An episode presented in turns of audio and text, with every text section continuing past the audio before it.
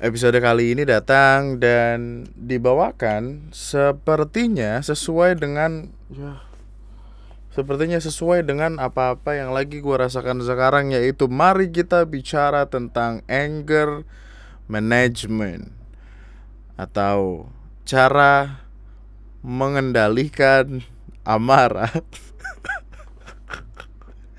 Biar gue ceritain beberapa halnya nanti. Uh, nama gue Andri dan selamat datang di Lunatic Podcast.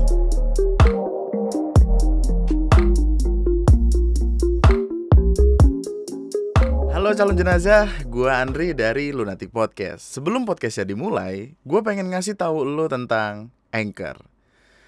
Anchor adalah tempat di mana lo bisa ngebikin podcast secara mudah dan gratis, di mana kebutuhan kayak record, editing, dan publishing ada semua. Anchor juga bakal secara otomatis ngedistribusiin podcast yang lu upload ke berbagai macam platform termasuk Spotify. Jadi ayo download Anchor dan buat podcast lu sekarang.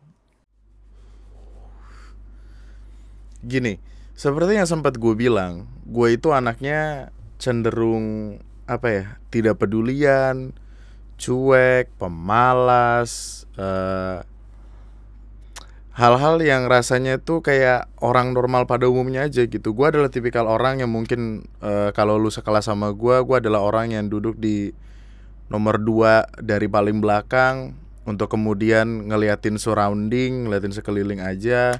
Ada guru ngomong dengerin, ada tugas kerjain, biasa aja gitu. Maksudnya nggak yang terlalu gimana-gimana banget dalam hidup. Cuman permasalahan gue datang ketika either makin tua atau makin banyak pikiran atau gimana. Tapi kayak ketika marah tuh kadang gimana ya?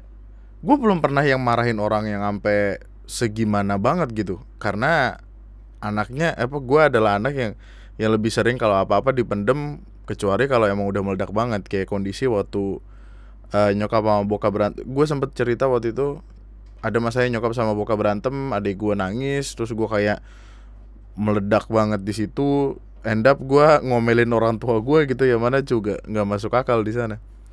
Tapi jarang sekali untuk gue tiba-tiba yang katakanlah teriak-teriak atau sampai mukul bahkan berantem mah berantem aja tapi kan eh berantem itu sebagai marah gak sih?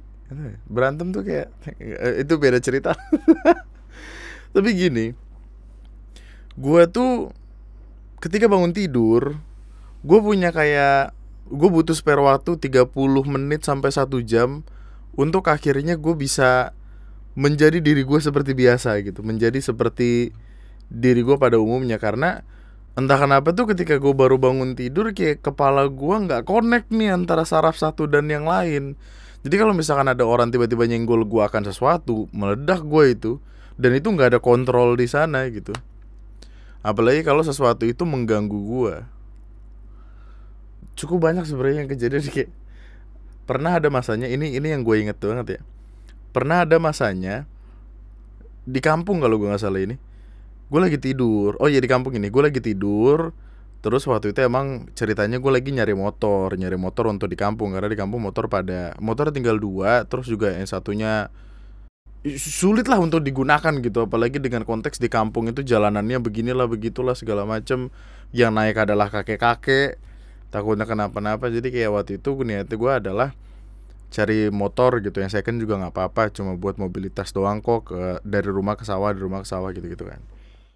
Pencarian itu berlanjut selama beberapa hari sampai akhirnya tiba-tiba gue lagi tidur dibangunin. Untuk yang dibangunin sama nyokap waktu itu kalau nggak salah terus tiba-tiba langsung kayak ini mas mas mas, ini ada orang nawarin motor gini gini gini.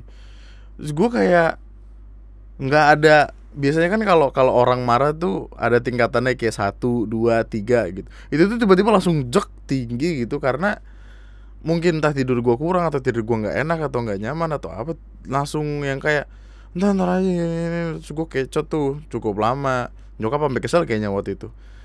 Tapi entah kenapa gue kesel juga kayak ada sesuatu yang salah dalam perputaran kepala gue sampai akhirnya uh, eh, gue tidur lagi bangun tidur katakanlah 30 menit satu jam gue lihat lagi fotonya oh ya udah beli gitu. Jadi kayak gue nggak bisa nggak bisa bener-bener gak bisa diganggu ketika baru bangun tidur dengan kondisi yang kurang oke okay, gitu. Bahkan sekarang aja nih gue kan uh, tidur itu semalam gue jam 6 pagi bangunnya jam berapa ya? Jam 4 sore mungkin. Lupa gue eh gue tidur hari Sabtu ding. Sekarang hari Senin Minggu. Eh, ya gimana? Jam tidur gue aneh lah ini jam tidur gue aneh. Aneh sekali. Sekarang kondisi gue belum tidur. Biasanya gue tidur kayak 6, jam 6, jam 7, jam 8 pagi gitu. Untuk kemudian bangun sore biar malamnya ngapa-ngapain terus. Dan siklus itu akan berulang gitu. Cuman kalau misalkan lu bikin gue kesel dalam kondisi gue belum tidur itu emosi akan mencak-mencak men. Dan itu terjadi kepada semua orang karena ya uh, I don't know tingkat stres mungkin atau tingkat uh, apa ya nggak nggak pengen disenggol aja gitu bawaannya. Gue gue curiganya adalah uh, yang kayak gini kayak gini tuh turun dari nyokap nyokap sih. Bokap tuh bokap tuh emang kalau udah marah-marah tuh kelakuannya kayak kayak setan tanduknya 10 atau gimana. Pokoknya dia kalau marah mencak-mencak segala macam apalagi dengan badannya yang gede yang dibilang orang kayak Samson segala macam orang itu aja bisa bisa ngegotong besi H. Lo tuh sih besi H yang buat bangunan-bangunan gitu? Itu tuh berat banget loh. Dan dia kuat gitu. Gue aja nggak kuat kegeser juga kagak sama gue waktu itu. Waktu zaman gue PKL kan gue di tempat dia kan tapi dia orangnya chill gitu sabar banget gitu entah kenapa. Meskipun kadang kelakuannya kayak tai ya. Nah yang gue curiga adalah emosiannya gue turun dari nyokap emang. Nyokap tuh gampang sekali merasa terganggu lah akan sesuatu.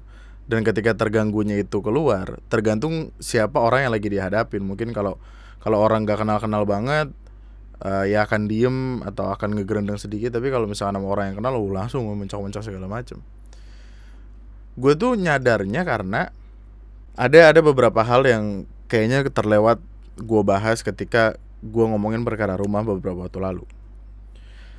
Sampai sekarang rumah itu belum jadi. Karena masih ada ya uh, minor lah gitu. Bukan nggak minor minor banget sih. Kalau di kalau dibilang minor gue butuh itu buat dibenerin. Tapi kalau dibilang major juga nggak gede-gede banget perkalanya. Cuman rumah itu tuh harusnya jadi udah dari sebulan lalu. Tapi ketika gue cek ya lo emosi bro. Emosinya tuh yang bener-bener yang bener-bener bikin pala pusing gitu. Inilah alasan kenapa waktu itu gue bilang carilah kontraktor yang benar carilah orang yang uh, ngerjain sesuatunya tuh bisa lu percaya dan aman gitu lah. Ceritanya adalah rumah itu secara secara pembangunan udah selesai secara finishing harusnya menurut mereka sudah selesai. Sampai akhirnya gue cek lagi kesalahannya ada di gue gue selalu percaya salahnya ada di gue karena gue jarang sekali mengecek di sana jarang sekali ngecek uh, keperluannya inilah itulah segala macam. Karena gue sudah mencerahkan itu ke kontraktornya yang mana kontraktornya harusnya lebih tahu daripada gue karena gue tidak tidak lahir dan berkecimpung di dunia bangun membangun tersebut. Cuman perkaranya tuh datang karena setelah beberapa waktu gue uh, sibuk ngurusin ini, ini dan itu akhirnya gue datang ke rumah nyempetin buat ngelihat satu dan yang lain. Tiba-tiba banyak aja gitu masalahnya gue nggak tahu udah kenapa. Yang ubinnya kopong lah yang chatnya ngelupas gue nih jadi uh, waktu itu kondisinya gue malam-malam. Lagi stres tuh entah kenapa lagi stres. Gue mikirin mikirin banyak lah mikirin ini itu segala macem. Terus gue kayak pengen ayo dah kita rehat deh. Cara terbaik untuk rehat adalah untuk melihat sesuatu yang kita sudah achieve gitu sudah sudah apa ya raih gitu. Pergilah ke rumah itu duduk. Waktu gue duduk terus kayak lah anjing jadi chat kenapa begini banget terus gue gue lihat setiap sudut ruangan terus kayak chatnya hilang hilangan gitu. Gue kesel banget kan. Maksudnya ini rumah jadi itu belum belum ada seminggu waktu itu. Seminggu atau dua minggu gitu. Terus waktu dilihat chatnya pada ngelupas. Terus uh, pintu kamar mandinya udah dan pintu kamar mandi eh, pintu kamar mandi cerita cerita nggak penting tapi itu tuh dia nggak nggak yang kayak gua harapkan lah gitu rumah itu jadi belum ada dua minggu. Tiba-tiba chatnya udah lepas. Gimana kalau gue tempatin 2 tahun bangsat? Itu itu rumah udah jadi kayak ini apa kafe-kafe yang katanya industrial industrial tai kucing padahal kagak punya budget buat beli cat bangsat. Gue kesel banget sih. Masa hilang? Catnya kenapa gitu? Jelek banget nih uh, terus pintu belakang menuju ke tempat nyuci nggak bisa ditutup gitu nyangkut gitu. Pintunya tuh nyangkut di kusen. Gua gua buka susah. Gua, gua tarik gitu ke dalam kan susah. Gua tutup nyangkut kata gua aduh. Ah gua kesel banget sumpah. Akhirnya kayak gua minta kayak dicat lagi. Nggak mau itu itu tensi udah mulai rada naik tuh karena men seperti yang kita tahu itu budget nggak sedikit. Ngurusin begituan tuh perkaranya nggak sehari dua hari lu nyari duitnya gitu. Uh, terus perkara chat udah. Windu uh, ngasih tahu gua perkara ubin. Jadi gua kan pakai ubin yang 60 kali 60 tuh. 60 hektar. Oh mampus kalau jadi itu stadion. Gua gua, gua pakai ubin 60 60 gitu kan. Itu tuh sebenarnya udah udah kerasa. Bahkan ketika awal-awal mau mau kelar cuman waktu itu belum yang kerasa-kerasa banget. Ubin di kaki kalau lu kalau lu nginjek ubin lu di rumah itu kan solid gitu maksudnya nggak ada nggak ada yang suara aneh-aneh suaranya adalah dem dem gitu kan. Artinya itu kayak nempel ke tanah tengah-tengahnya ada ada semen nih ketahuan tebel. Itu diinjek-injek tiba-tiba suaranya dung dung dung kayak ada sesuatu di bawah gitu. Kata gue nih rumah semut rumah raya apa apa apa dicoba di beberapa titik ternyata emang ada beberapanya yang kayak gitu juga. Emosi naik lagi nih. Masalahnya adalah bro itu belum ditempati dua minggu. Udah begitu eh. dua tahun gue tempatin gue ketok-ketok ada yang buka dari bawah. Halo bang. Ya, ya. lempar aja lah bisa bisa. Nah dari situ perkaranya dimulai. Jadi kan akhirnya gue ngecekin tuh segala macem. Sampai akhirnya uh, banyak sekali harus dilakukan perubahan. Kayak perkara kamar mandi. Masa kamar mandi? Akhirnya tergenang anjing. Gue kan pakai wc duduk ya di situ. Terus gue bangunin dulu ayo bang. Berdiri dulu mau dicek. Nggak jadi kan gue pakai wc duduk gitu. Yang mana kalau ketika lo pakai kaki lo kan enaknya napak di tanah dong gue sadarnya adalah eh, di di di ubin di ubin gitu. Gue sadarnya adalah gue habis nyalain air nih uh, nyalain air untuk nyiram nyiram segala macem. Gue lagi duduk di kloset tiba-tiba kaki gue cepek cepek cepek gitu suara air gitu. Kapan turunnya anjing? Bro nggak mau turun bro. Mau 32 tahun di sini.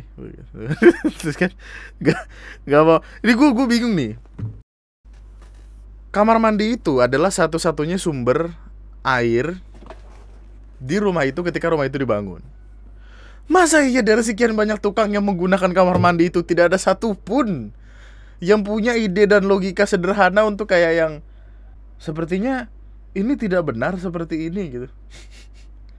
Bener-bener jadi uh, pembuangannya itu nih sebagai bayangan pembuangan pembuangan air itu ada di kiri.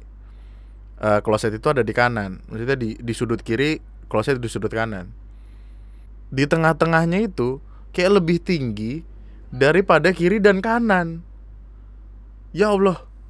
Ini kayak dan, dan ternyata Windu udah sadar itu. Sadarnya adalah karena di bagian di bawah uh, kloset duduk itu ada kayak semacam pasir-pasir gitu. Yang mana pasir itu tidak mungkin ada ketika airnya mengalir. Ketika pun ada becek, harusnya beceknya itu bening. Kalau misalkan ada pasir-pasir atau debu-debu kayak gitu itu artinya dia udah lama ada di sana dan mengendap. Ketika mengendap terlalu lama dia akan jadi lumut. Dan ketika tetangga lu, keluarga lu, temen lu datang ke rumah lu masuk ke kamar mandi kakinya becek, apa nggak bete lu, apa nggak malu punya rumah suka yang aduh, yang nggak bisa ditolerir lagi nih, benerin. Gua, ya Allah hati gue sakit sekali melihat itu, maksudnya kayak ini logika sederhana loh. Maksudnya ini adalah teknik penukangan one on one on one gitu. masa iya perkara sesimpel ini nggak ada yang kepikiran dari awal? Yang yang sangat disayangkan adalah gue nggak menyangka akan akan marah gitu. Marahnya itu gue nggak bisa yang lama-lama gitu loh kalau marah gitu. Kalau marah ya udah diem ntar juga sehari dua hari udah sehat sendiri gitu tapi kalau misalkan masalahnya menyangkut sebuah hal yang katakanlah gue bisa jadi sumur hidup di sana jiwa gue terganggu aja bawaannya pengen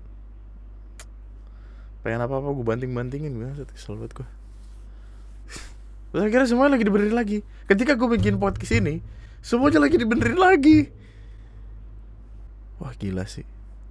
Makanya itu jadikan pelajaran untuk siapa pun lo yang ngedengerin podcast ini Pokoknya ya ketika ketika orang bilang kayak Kalau lo mau milih harian Mungkin akan makan budget lebih tinggi Tapi perkara detail segala macem Seharusnya lebih bagus. Karena yang namanya harian ya mereka pasti eh, bukan pasti sih ada kemungkinan untuk ngelama-lamain kerjanya dan karena kerjanya dilama-lamain jadi makin detail gitu untuk ngurus ini dan itu kalau lu minta tukangnya untuk bikin stupa di rumah lu kayaknya juga dia bisa itu untuk jadi sedetail mungkin karena harian dibayarkan per hari.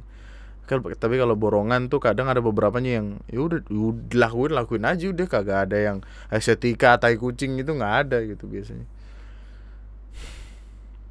Pastiin juga untuk mengecek bagaimana rumah itu diproduksi setiap hari lebih bagus kalau bisa lihat setiap hari lebih bagus kemarin tuh gue ngomongin yang perkara rumah nggak sedetail itu karena gue pikir oh ya udah gitu.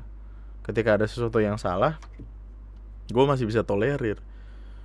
Tapi ketika masuk kamar mandi tiba-tiba kaki gue nah lo begini kan emosi juga lama-lama jiwa naik. Gue kayak makin makin percaya salah satu hal yang membuat emosi gue setiap harinya tuh swing gitu. Apa sih sebutannya kalau kata jaksel jaksel itu? Mood, mood swing mood swing ala berak. Sederhananya karena jam tidur gue yang nggak tahu aturan ini kayak gue tidur jam berapa bangun jam berapa. Kayaknya gue juga harus nyari schedule baru untuk live streaming kalau mau dibenerin semuanya sekalian. Gue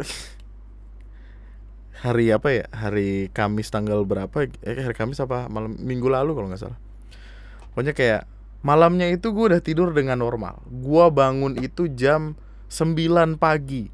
Itu adalah achievement gue dalam beberapa waktu. Habis itu live streaming live streaming kan jam 8 kelar jam 10 tidurnya tetap jam 6 pagi gue nggak tahu kenapa. Nggak tahu apa yang terjadi tiba-tiba aja gitu.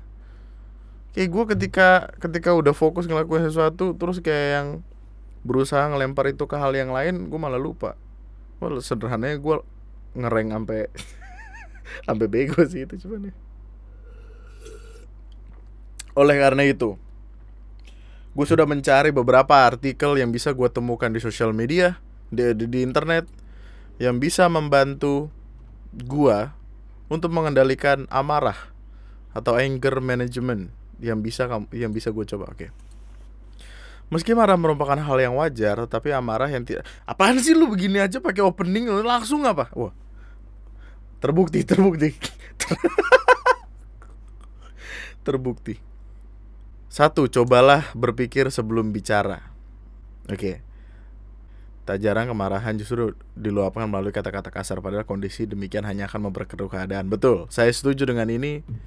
Untuk mengatasinya kamu bisa menggunakan teknik yang yaitu dengan berhitung 10 detik ketika kamu merasa amarahmu akan meledak. Setelah itu jauhkan diri dari hal-hal yang memicu amarahmu lah.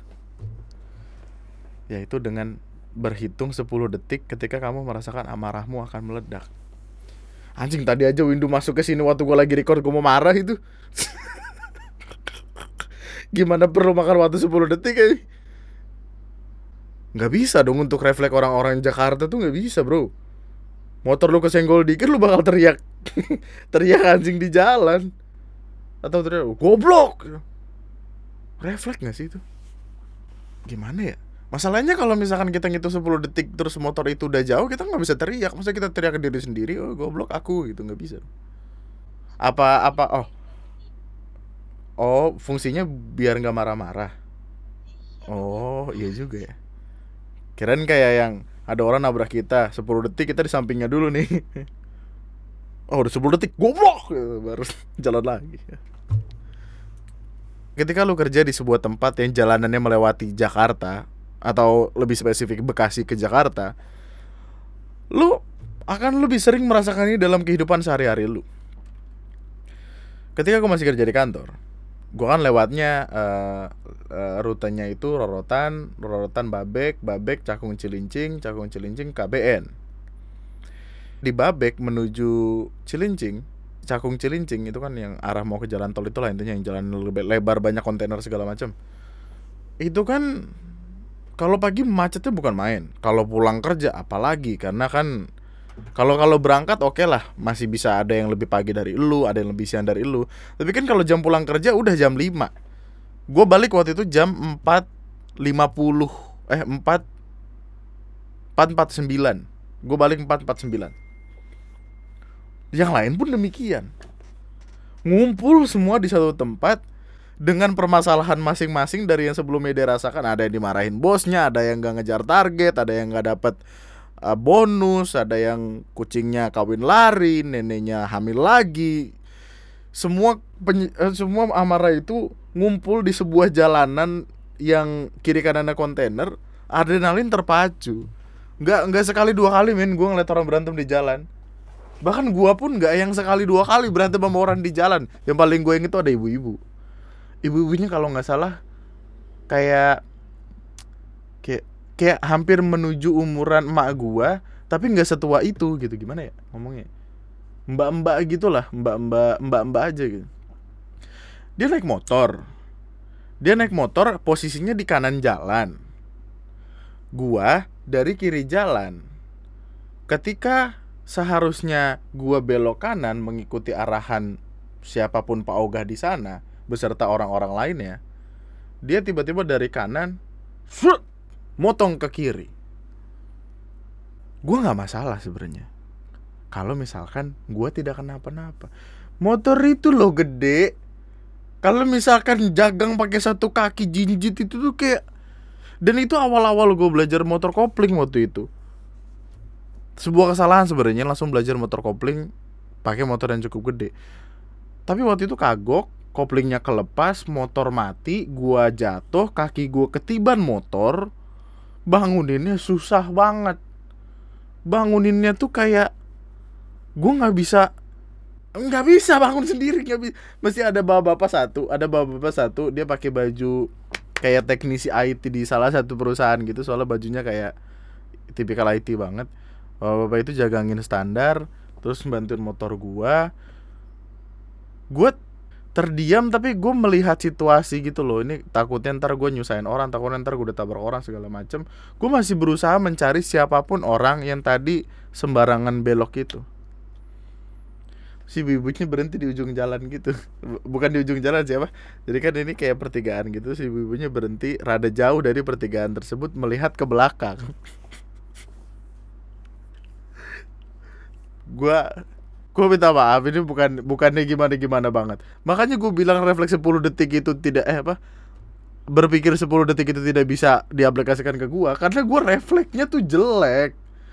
Orang rame nih gue masih berusaha uh, berdiriin ini gua berdiriin. Karena kan gue pakai sepatu tapi sepatunya yang gue injek gitu loh nggak yang gue masukin di bagian belakangnya. Jadi sepatu gue lepas gue berusaha masang sepatu gue gue ngeliat ke kiri ibu-ibu tuh lagi nengok ke arah gue gue teriak goblok! Kayak gue gue lost control akan sesuatu.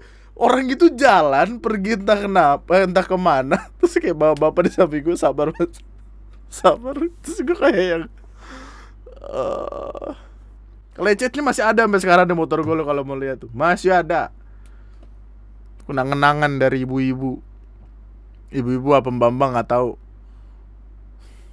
Waktu itu belum belum zaman zaman masker soalnya jadi gue masih bisa lihat mukanya. Tapi gue udah lupa mukanya kayak apa. Yang gue inget ibu-ibu aja. Nggak mungkin semua ibu-ibu kayak gitu kan. Tapi sekarang kalau dipikir-pikir lagi kayak mungkin ibu-ibunya buru-buru. Mungkin ibu-ibunya salah jalan. Mungkin gue yang terlalu emosian karena kadang penyesalan tuh selalu gitu kan kayak dalam dalam lima bulan eh lima bulan dalam lima tahun 10 tahun lu akan kembali mengingat masa itu terus kayak yang gue salah nggak ya? Kayak gitu. Eh, sekarang kalau gue pikir-pikir lagi kayak gue nerakin goblok ke orang gitu. Tapi ternyata ibunya merasa bersalah. Mbak mbak deh gue kalau kalau ibu tuh kesannya kayak gue ini banget deh sama ibu-ibu. Maksudnya mbak mbak ini apakah akan merasa bersalah? Terus kepikiran dia nyari gue kerja di mana tapi nggak ketemu ketemu atau di ujung menteng uh, ujung menteng ini ya ujung menteng cakung dekat-dekat cakung. Jadi kan ada masanya ketika pulang kerja itu tidak bisa lewat di area cakung cilincingnya. Jadi kayak gue harus muter gitu loh. Gue harus muter lewat belakang lewat koja. Oh koja kejauhan gak sih? Pokoknya lewat semper eh semper kejauhan. Pokoknya lewat belakang gitulah lewat bulog. Nih ini gue juga nggak tahu lo yang dengerin gue tahu wilayah itu atau enggak tapi intinya gue muter balik gitu. Uh, terus lewat jalan gede belok kiri nembusnya ke ujung menteng. Waktu itu kondisinya jam 11 malam. Gue baru balik dari lembur karena uh, shipment itu hari Jumat. Hari Jumat itu packing barang gue inget banget brandnya apa. Pokoknya itu brand gede salah satu brand gede di Europe. Europe atau USA lupa gue tapi karena barangnya kebanyakan masukin ke kontainernya kelamaan akhirnya delay delay delay. Jam 11 gue baru balik kondisinya ngantuk. Ini salah gue berkendara dalam kondisi mengantuk tidak diperbolehkan. Karena kalau bisa mencelakakan diri sendiri dan orang lain. Gue masih naik motor oh enggak gue nggak pakai yang gue nggak pakai motor ini gue pakai motor nyokap which is Mio 2003 warna merah. Motor itu enak sekali. Beda sama motor kopling motor kopling kan lu harus awas gitu untuk yang kayak injek apa mencet kopling injek gigi segala macam gitu. Ini kan mio nih. Dari yang kayak uh, uh, tiba-tiba yang uh, gitu. itu itu adalah perbedaan yang signifikan sekali membuat gua jadi kayak ya udah gitu tinggal ngegas doang gas rem gas rem kelar gitu. Di uh, masuk ke ujung menteng jadi kayak ada gang kecil gitu. Dari dari jalur jalan raya Bekasi ada jalur kecil menuju ke ujung menteng gitu. Uh, terus ada kayak semacam polisi bukan polisi tidur pokoknya dia kayak anak kayak agak naik dikit karena di bawahnya ada kali jembatan. Jembatan tapi dia agak melambung tinggi ke atas gitu. Terus naik situ uh, di depan gua ada bapak bapak lagi ngerem terus gua nggak sempet ngerem karena ngantuk. Terus nabrak dar. Terus si bapak-bapaknya ini tuh kayak yang ngeliatin gua gitu loh. Ngeliatin gua. Mungkin mungkin bapak-bapaknya ini berharap gua minta maaf. Mungkin hanya sesimpel itu. Bapak-bapaknya ngeliatin gua tapi tapi ngeliatinnya tuh kayak orang ngajakin berantem gitu loh. Iya gue tahu gue salah. Sekarang gue baru sadar gue salah. Tapi waktu itu tuh gue ngeliat kayak apa lu? Gitu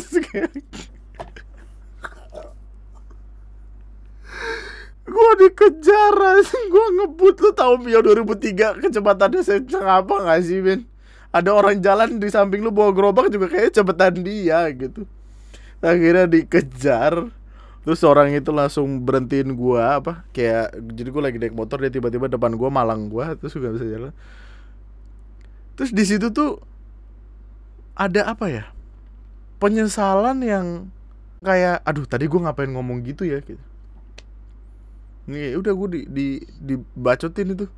Mau dipukul ya juga waktu itu. Aduh gue inget bawa bapaknya naik Supra aja. Apa ya gue? Masalahnya tuh ketika cobalah berpikir sebelum bicara. Ya refleks gimana ya? Well ini ini adalah ini adalah penerapan anger management untuk mengendalikan emosi harus diterapkan terlebih dahulu dipelajari baru mungkin nanti akan kelihatan hasilnya oke gue akan mencoba uh, eh, gue akan nabrak nabrakin orang enggak nih gue akan nunggu ditabrak orang untuk kemudian kayak 10 detik oh nggak apa-apa kok cuman kaki yang patah gitu kasih es teh manis juga sembuh eh kasih teh hangat juga sembuh gitu oke okay. berpikir sebelum bicara se berhitung 10 detik ketika lagi marah-marah dan jauhkan diri dari hal-hal yang memicu amarah. Oke. Okay. Dua, luangkan waktu untuk sendiri. Anger management selanjutnya adalah meluangkan waktu untuk menyendiri, menarik diri sejenak dari sesuatu atau seseorang yang memicu amarah bukanlah tindakan yang salah kok. Meluangkan waktu untuk menyendiri. Kalau yang ini kayaknya udah sering gua lakukan deh. Maksudnya ketika ketika ada beberapa hal yang ngebikin emosi terus kemarahannya itu yang kayak meluap-luap gitu.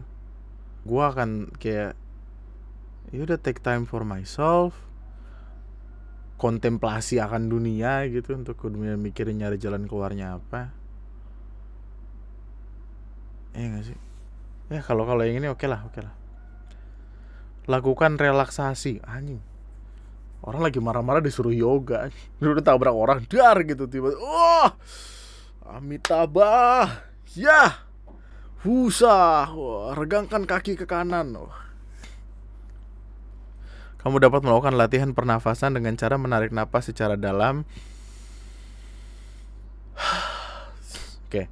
Hal ini mungkin terdengar sangat sederhana, namun teknik ini sebenarnya dapat mengaktifkan sistem saraf parasimpatik. Waduh. Yang bisa membantu kamu meredakan emosi negatif seperti marah atau cemas. Kamu juga bisa melakukan yoga secara rutin untuk mengendalikan emosi negatif. Hal ini karena yoga dapat melatih pernapasan sehingga membuat tubuh menjadi lebih rileks. Eh, lu lu pernah nggak sih diomelin orang tapi nggak diomelin gitu? Dia cuma napas. Terus lu merasa kayak merasa kayak bersalah takut gitu kayak. Kayak di dia takut gitu. Dia lagi berusaha untuk nggak marah sama lu sebenarnya. Ya. oh sambil napas sambil ngitung.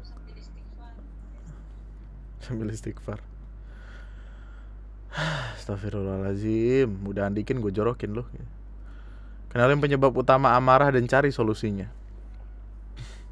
Bahkan hal kecil lain di luar penyebab utama bisa memicu amarah semakin menjadi-jadi. Betul. Betul. Ada temen gue Abis berantem gitu kan Abis berantem Apa uh, Emosinya masih meluap-luap nih. Terus kayaknya salah satu teman gue Jadi abis, Ketika di sekolah gue dulu SMP ketika ada orang berantem entah kenapa ada sebuah aturan tidak terlurus untuk makan. Makan sesuatu yang uh, sekiranya orang ini biasa makan. Waktu itu ada teman gue berantem kawan. Nggak kawan-kawan amat sih dia brengsek soalnya. Bocahnya kecil pala batu uh, suka ngajakin orang berantem sejagoan gitulah. Gue nggak tahu sekarang kehidupannya kayak apa, apa udah mati gue nggak tahu. Maksudnya dia suka berantang maut dia berantem sama orang nih habis berantem sama orang babu babu babu segala macem.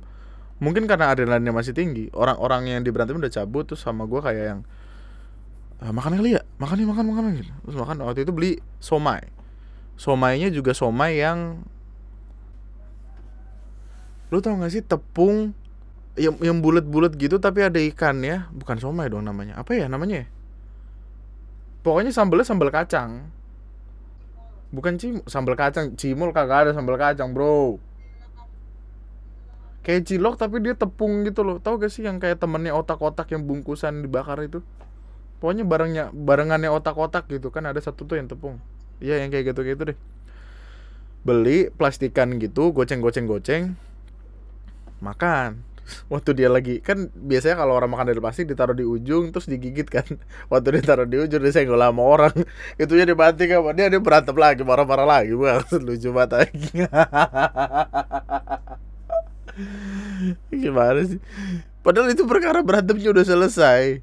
Kesenggol dikit jadi adrenalinnya naik lagi berantem lagi. Jadi emang kayaknya paling baik tuh ketika marah cari cari ruang untuk sendiri gitu kali ya terus kayak yang kontemplasi gitu. Kenapa gua marah? Terus sih kayak jangan biarin ada yang lain nyentuh lu atau ngomong atau apa karena itu akan memperburuk memperburuk emosi. Sambil menenangkan diri kamu bisa mencoba memikirkan kejadian apa yang menjadi penyebab utama kamu marah. Susah ya kalau misalkan ininya komplikasi gitu. Jadi ada ini bikin marah ini bikin marah ini bikin marah kamu juga bisa mencoba menuliskannya di sembal kertas, eh, kertas salah, PR banget. 5. Curhat dengan orang terdekat.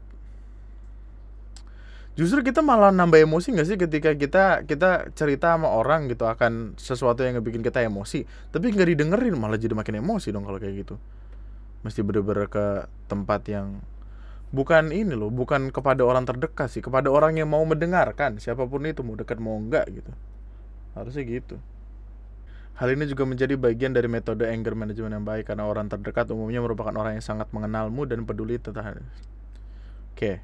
Terus yang terakhir, ekspresikan amarah dengan cara yang tepat. Cara yang tepat dari amarah ya berantem, tampol.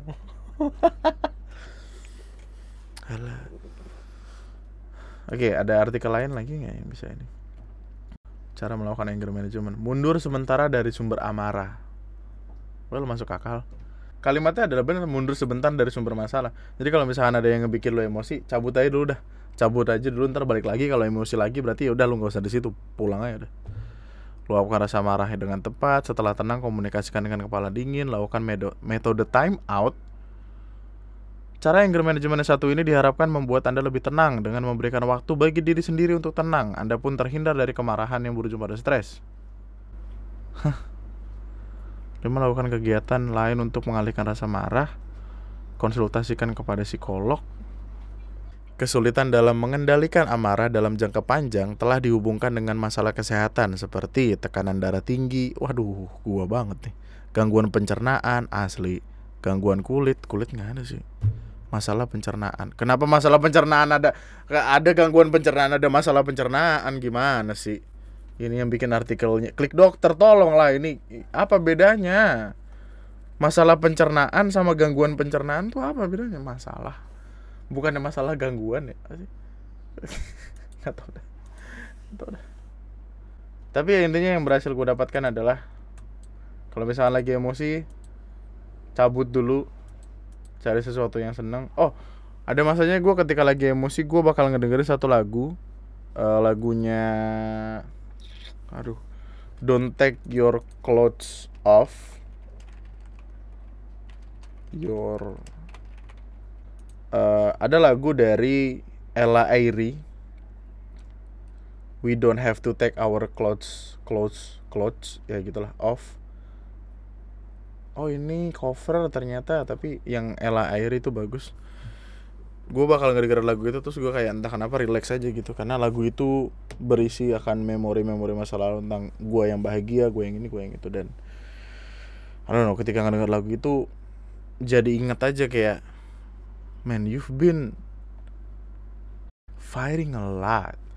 Gue udah ngelewatin banyak nih gitu kalau semua perkara bisa hancur gara-gara kemarahan yang cuman katakanlah nggak nyampe lima menit sia-sia juga gitu. Tapi ya gue nggak tahu sih ketika gue di jalan ketemu orang ngeselin bakal kayak apa. Kemarin aja gue teriak gara-gara gue naik gue lagi uh, perjalanan ke rumahnya si Ara nih. Tiba-tiba di tengah jalan menemukan kayak ada bekas hujan terus banyak jalanan yang tergenang gitu. Seperti biasa gue nggak tahu apakah mobil nggak bisa menentukan kecepatan atau apa ketika melihat becikan atau gimana gue nggak paham tapi intinya kecipratan, teriak gue langsung refleksnya jelek. Langsung tiba-tiba goblok gitu. Terus kayak nggak lama, jadi ini kondisi kejadiannya itu di uh, jalur lambat jalur cepat yang sebelum ke underpass Senen. Terus kayak ini dia dari arah kiri, dari arah jalur lambat kayak gue juga. Gue teriak tuh goblok gitu terus gue jalan eh dia jalan duluan terus gue ngikuti belakangnya. Nggak lama dia pengen masuk ke jalur cepat jadi harus memperlambat gerakan kan. Terus gue liatin orangnya. Orangnya ngeliatin gue kami lihat-lihatan sepersekian detik terus gue kayak gue kayak pengen gue teriakin lagi dia yang salah tapi dia melotot. Inti dari podcast ini nggak ada isinya curhat marah-marah doang. Aduh ya ampun. Gue pengen marah-marah sama diri gue sendiri sih maksudnya kayak pengen bikin video tapi gue belum tidur terus ngantuk banget. Mata gue udah 5 watt ini. Tapi ya semoga tips yang tadi gue baca di artikel bisa membantu lu. Ya emang cara terbaik untuk keluar dari kekesalan atau kemarahan kita adalah diri kita sendiri. Dan kalimat paling wise adalah jangan ngomong terlalu banyak ketika lo lagi marah gitu. Orang juga udah tahu sih. Tapi ya kalau lu nggak percaya coba aja dah lu lagi marah-marah nih. Lu biarin mulut lu ngomong hmm, sampah semua yang keluar. Hal-hal yang sebenarnya nggak pengen lu keluarin tapi tiba-tiba keluar aja gitu. Dan akhirnya memperburuk suasana dan itu bisa I don't know menghancurkan enam bulan sampai satu tahun kehidupan lu apa uh, relationship lu sama orang. Ya nadanya gimana sih? Nggak nemu tadi nadanya tapi ya gitulah. Untuk orang-orang yang emosian kayaknya saran dari gue atur tidur. Karena gue yakin itu juga. Soalnya gue nggak pernah yang segampang emosi ini ketika tidur gue masih bener. Kurangin makan daging. Kurangin makan minyak aja. Kolesterol darah tinggi tuh kayak ngebikin semuanya numpuk sih ya kita ya dulu untuk podcast gue kali ini. Sampai jumpa di podcast gue selanjutnya. Kita ketemu lagi dalam kesempatan. Love you all so much. Nama gue Andri sekian dan TNM ada beberapa video baru loh by the way. Silahkan ditonton silahkan dinikmati. Yuk bisa yuk. Karena dengan menonton video-video di TNM kamu telah membantu asap dapur saya tetap mengepul dari Spotify promo YouTube dari YouTube promo Spotify. Aneh banget gue biar itu aja. Bye thank you